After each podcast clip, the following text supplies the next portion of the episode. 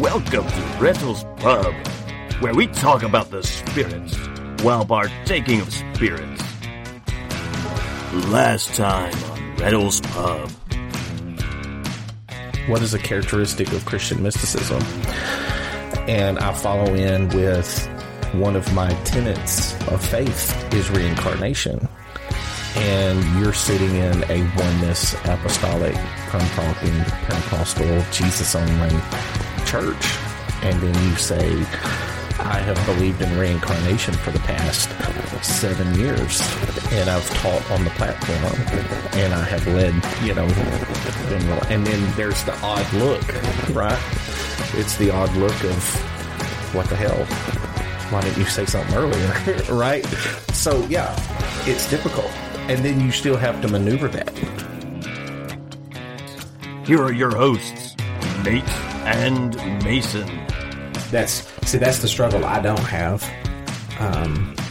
Thankfully, I was pretty pissed off about religion a long time ago, so I've kind of gotten past all that. It's the other shit that bothers me. It is, and that doesn't put me in front of you. It almost, no. and in some ways, it puts me behind you to an extent. And I'll take that in the best way possible, is because you at least still had some sort of idea of spirituality. Me, I was like, fuck it, none of it exists, and any spirituality is bullshit. No, it's all bullshit. And so I'm having to, really eat some fucking crow, because I'm like, oh shit, how do you fucking explain that shit? So for years, you have gone into the river. And you've left. Oh, I wouldn't even say I've gone to the river. I'm at the bank throwing rocks at everybody else. Exactly, in the river. Exactly. And then there's the rest of us that are just like, come on in. The water is fine. Here's the thing. I don't mean this to be an asshole. Brother, who art thou? I don't mean this to be an asshole. No. But even those that are saying, come on, it's just fine, are still in the ankle-deep water. Yes. And all of a sudden, something picked me the fuck up and threw me up in the deep end where I can't fucking swim. And I'm actually swimming. And I'm actually doing all this. And now I'm looking at the people that were like, they're looking at me like, look at that heretic out in the deep waters. Like, what are you doing out there? You're not supposed to be out there. And you're just like, not that I'm not even judging nobody. Because now it's gotten to where, the last few, last week it's been like, fuck it, I'm going to do what I'm going to do, and this is fucking awesome, and it's I'm not going to tie it to anything. I'm just going to let it be. I don't judge it. I don't judge you, not you, but I don't judge people, because through the past few years, I've come to the knowledge that you have your truth. Whatever level of truth that you have, that's your truth. And truth, the pursuit of truth, is a journey, and I'm not saying I'm advanced by any stretch of the imagination, but wherever you are in your journey, I support you wholeheartedly. Yeah. Regardless if you're an asshole or not, I'm going to support you because you have your truth, and I want you to move forward in your truth. Don't get me wrong. I'm going to try to point out the flaws in your infrastructure. Sure. So that maybe in your institutionalized without trying to be offensive. Although there's a point where if I'm telling you what I believe and it offends you, that's your problem, not mine. I heard a statement last week. I was listening to a witch, and what? Did you just say the W word? You are for sure going to hell. Hold on, let's go get some sticks outside. It's like the Duke is doing they've already got the bonfire set up. Yeah. So I was listening to a witch, and she made the statement. She said that a witch's character is to not bend the will of the gods to a human will, but it is their characteristic to bring man into the will of God.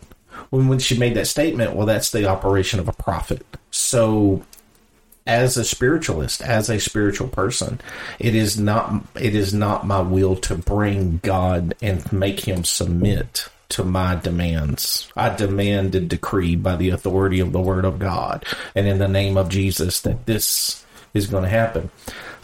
That's Luciferian. And that's in a lot of Pentecostal movements. I demand and decree. And I'm going to bend God to my will. That's Luciferian. So a prophet comes in, or a witch shows up in your world. What if those are the same? Yep. I've had my eyebrows raised for the past 10 minutes. Yes. And a witch comes in, or a twin flame comes in, my twin flame, and wakes me up to the knowledge that you're a fucking idiot. You are not supposed to bend God to your will, but it is the duty, it is your duty to submit yourself and to bend your will to Source or God or the energy or the divine first cause, whatever you want to call it. And when she made that statement, it blew my mind. So as spiritualists, as the pursuer of spirituality, as the pursuer of mysticism, or floating in the river, your truth is your truth. And yes, there are times where we need to show up and call out the bullshit of institutionalized, egotistic religion. And you know what? And I'm sorry, let me say this. And I owe you a thank you, because when I was, 7 years ago? 10 years ago? I came to your house. You don't remember that? I came to your house spiritually confused because I was deconstructing UPC and deconstructing Pentecostalism, right? Because there were just some things that I just couldn't add up, right? And I came to you after work. I just showed up on your front door, knocking on the door. I'm freaking out because I knew you would be truthful with me, and I began to ask you questions, and you operated as a prophet, you operated as a witch, and you woke me up to the knowledge that I needed to submit my will to Source, because you asked the question, where is pants, women having to wear pants in Scripture? That was your stupid question. Right, because in the UPC, women aren't allowed to wear pants, and they have scriptural basis for it. Well, I wouldn't say that. Yeah, exactly. So I quoted you from the UPC manual because I was a poster child for the UPC. I had the manual memorized along with Scripture. And I quoted the manual and didn't even know I quoted the manual because I held the manual and Scripture in the same hand. And to me, it was the same. And I remember you got up from the table and you walked to your bookshelf and you pulled out your Bible that you used in seminary. And I'll never forget it. You slammed it on the table and shook the trailer house. And you said, prove it. And I couldn't prove it. And I spent a month after that trying to disprove it. And I couldn't prove it. And that's what woke me up, because I had a prophet, or I had a witch, or I had an awakened person wake me up. I had a twin flame, I had a mirror, but I had somebody come in and point out the falsities and the illusion of institutionalized religion. Stay with us. We'll be right back. Hey, boo-boo. What is it, Yogi? Make sure to check out Rettles Pub. I love them like I love a good picnic basket. Yogi, that's a great idea, but what would park ranger say? Don't listen to him. He's a commie.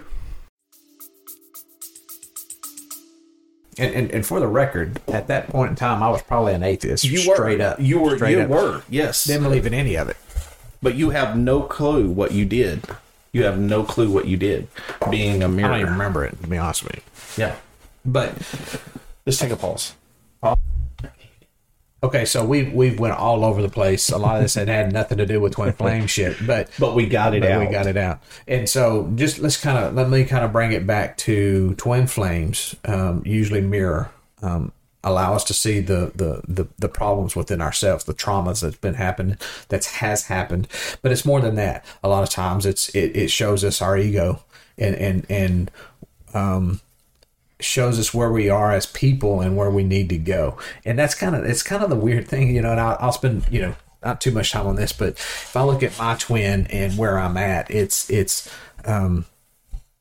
amazing to me the change in my life, and they're Okay, so back to it, you know, the idea of the twin flame. If we go back to that concept, there's differences. There's these rules that generally follow to be true.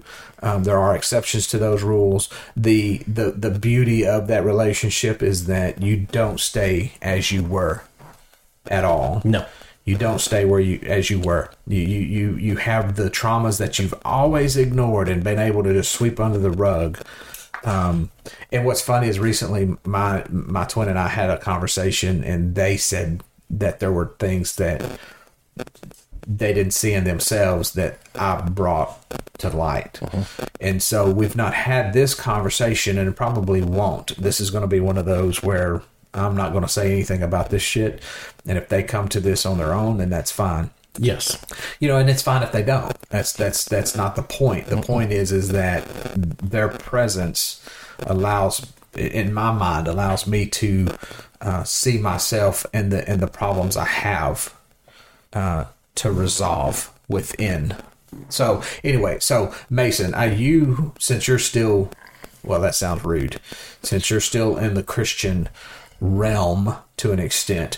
I know you were going to do some research on Christianity within the Bible, or not Christianity, twin flames within the Bible. Mm-hmm. You know, what did you come away with that? It's all over the place. No. So within Scripture, because, you know, as Christians, we like to refer back to the book, right? Because if it's not in the book, then it's bullshit. Yeah. So, going through Scripture, there are three main components or characteristics of twin flame, or examples of twin flame. And the first twin flame would be Adam and Eve, in Genesis 1 and 2, right? Where God made man in his image and in his likeness, and he created Adam. Adam was created from the dust of the ground. And then he tells Adam, look, you have the word, you have the authority to name, number one, you have the authority to name the animals, and whatever you call the animals, that's what we'll move on. So after Adam names the animals, then it comes to the understanding where Adam is looking for a helpmate or a mate. Right, so you can't mate Adam with an aardvark, right? So the Lord says, look, it's not good for man to be alone. People these days would disagree with you. That's true.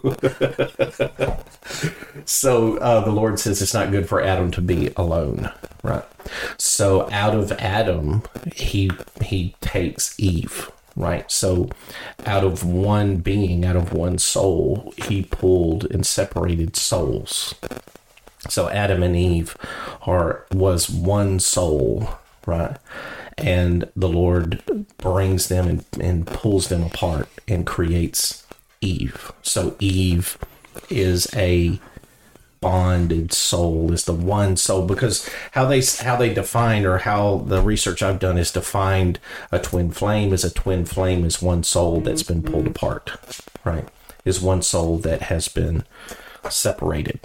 And you have one soul, and that's why you mirror one another, right? So Adam and Eve is one characteristic. We could go into Adam being created in the image of God. We could go into that, but that would go into too much detail that I'm not willing to pursue. The second characteristic of twin flame within Scripture is Jonathan and David. Are y'all familiar with Jonathan and David? No. Duke's like, what the hell are you looking at? What the hell are you talking about?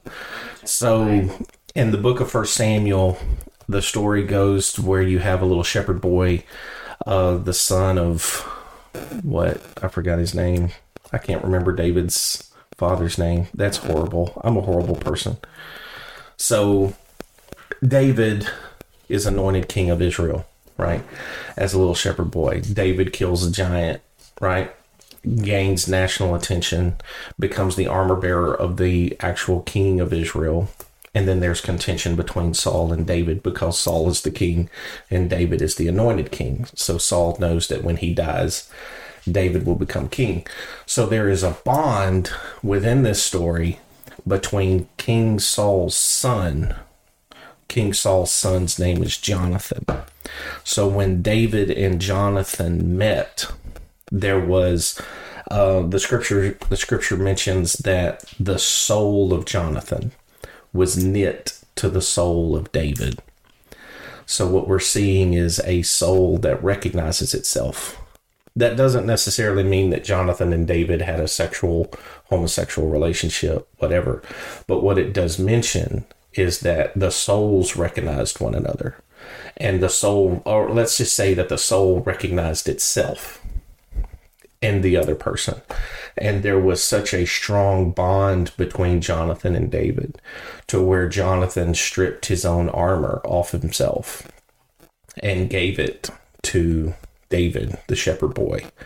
And that established a friendship and a bond and a relationship between Jonathan and David. Thirdly, and I know we're going through this pretty quickly, but thirdly, and of course, when you go through things quickly, I do that on purpose because Christians, they have a hard time paying attention. So you have to do small bits for them to go off and then start debating amongst one another. So the third is universal. So within Christian theology, there is the concept of the Logos, Logos, the Logos. And the Logos is the verbal expression of God, the spoken word of God. So the Logos is described in Genesis chapter 1, where it says, in the beginning, God created the heavens and the earth was without form and void, and darkness covered the face of the deep. And then verse 2 or verse 3, it says, and God said, let there be. So when God speaks, that is the Logos. That is the verbal expression of God, the voice of God. And in John chapter 1, it mentions that in the beginning was the Word, and the Word was with God, and the Word was God. Okay, so that is the divine expression of God. So who is the divine expression of God within Christian theology? And the Logos, or the divine expression of God, is Jesus. God manifest in the flesh is Jesus. So how does that go into a twin flame is when God created Adam in his own image and his own likeness. What it is explaining is that God took from himself a soul. God took from himself and breathed life, or breathed a soul into Adam. So in essence, what's happening is God forms Adam from the dust of the ground. Scripture teaches that it is from the dirt that God formed a body from the dirt. And then God stoops and breathes life into the nostrils, into this dirt meat bag, right? Into this mud pie, right? And God breathes life into this mud pie. And Scripture is very clear that the mud pie became a living soul. So what we're explaining here is that our twin flame as humanity is source. That source and humanity are the same essence, is the same soul. So that's why people become triggered by source or by God, is because God is mirroring them. And therefore we need to, or we should be working, right, to better ourselves, right? So the ultimate twin flame is source and humanity, which brings us to the information that in order to know God, in order to know yourself, you have to know God, or you have to know source. I know God makes people nervous, right? Because it's got that Christian thing. So in order to know the divine first cause, you have to go internally. And when you go internally and you learn yourself and you do your shadow work and you heal what pisses you off. And when you continue to look internally, what you will find is you will find the divine first cause. because it's the divine first cause that is the spark that gives us life, and it is the spark that gives us a connection to the first source, the divine source, or God, whatever you want to call it. So ultimately, within Scripture, the three examples of twin flame is Adam and Eve. They are one soul that was separated. Secondly, a cute example would be David and Jonathan. Their soul recognized one another. And then ultimately is our, as humanity, as civilization, our twin flame is the divine first cause, the first spark that created all of this. So, which brings us to the teachings of Jesus, God manifest in the flesh. So the kingdom of God is found within you. Within you. What I like to hear is there's three things that Jesus teaches that Christians, institutionalized Christians, don't like to mention. They don't like to look at it. They don't even like to read it. They kind of skip over it, right? Or they read real fast through it, right? Number one, Jesus teaches, he says, you are gods. You are gods, little g. You are little gods. And why are we little gods? The reason why we're little gods is because our spark is the breath of God, the soul of God. So within us, our soul, oh my word, I just gotta. So we are the universe experiencing itself. And why are we experiencing ourselves? It's because we're the universe. God is within us and we are experiencing ourselves. Well, it's funny because we were going to have like the secondary topic of reincarnation, but I don't know if you can separate the two if you really think about this, because what I've been pondering lately is, you know, if we're talking about twin flame and where that is and what that means in this context, then my wife and I, in fact, let's see if I can find it. My wife and I had this conversation similarly about God and what that means. And so let's see if I can so if you look up Hebrews 4:12 in this is so fucking awesome. Like Celeste actually pulled this up. Hebrews 4:12 in the Berean literal Bible says, for the word of God is living and active and sharper than any two-edged sword, penetrating even as far as the division of soul and spirit. Mm-hmm. Now, what does that mean? Division of soul and spirit. We always talk about the soul of man, but what is the spirit of man? Yes. And of joints and marrows, and able to judge the thoughts and the intentions of the heart.